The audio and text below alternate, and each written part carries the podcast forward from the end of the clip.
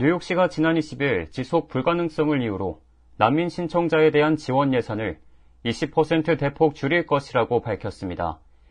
이는 난민 신청자들이 쉘터에서 보낼 수 있는 시간을 줄이는 것뿐만 아니라 하루에 들어가는 비용 자체를 낮추려는 조치로 분석됩니다. 자크지아 뉴욕시 예산국장은 다른 뉴욕시 기관에 보낸 편지에서 뉴욕시가 현재 수준에서 난민 신청자들을 수용할 자금이 없으며 동시에 도시 내 서비스 및 안전을 유지할 수도 없다고 말한 것으로 나타났습니다.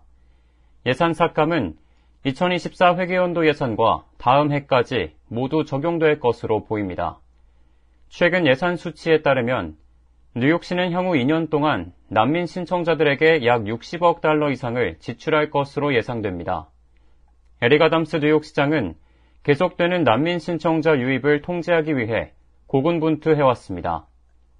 뉴욕시가 최근 발표한 내용에 따르면 현재 6만 6천 명의 난민 신청자들이 뉴욕 시내 쉘터에서 지내고 있는 것으로 집계됐습니다. 현재 성인 난민 신청자들은 쉘터에 30일 동안 머무를 수 있고 가족 단위는 60일 동안 머무를 수 있습니다. 하지만 일각에서는 뉴욕시의 난민 신청자 지원 예산 삭감을 두고 예의주시하고 있습니다. 법률구조협회는 뉴욕시가 법적으로 보장해야 하는 최소한의 기준이 있다며 아담스 행정부의 난민 문제 해결 지연에 대해 지적했습니다. 그러면서 예산을 삭감하면 결국 더 많은 비용이 들 것이라고 덧붙였습니다.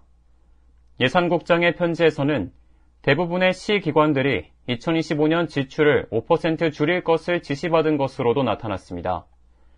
이는 예상치 못한 난민 신청자 위기뿐만 아니라 연방정부의 팬데믹 관련 지원 종료로 71억 달러의 전례 없던 재정 적자가 발생했기 때문입니다.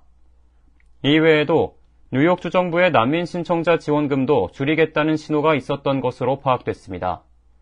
앞서 아담스 시장은 시기관의 예산을 줄이겠다고 지난주 발표한 바 있습니다. 이에 따라 도서관과 학교, 경찰 등 광범위한 분야에 상당한 영향을 끼칠 것으로 보여 시민들 사이에서는 우려의 목소리가 나오고 있습니다. K-Radio 박하율입니다.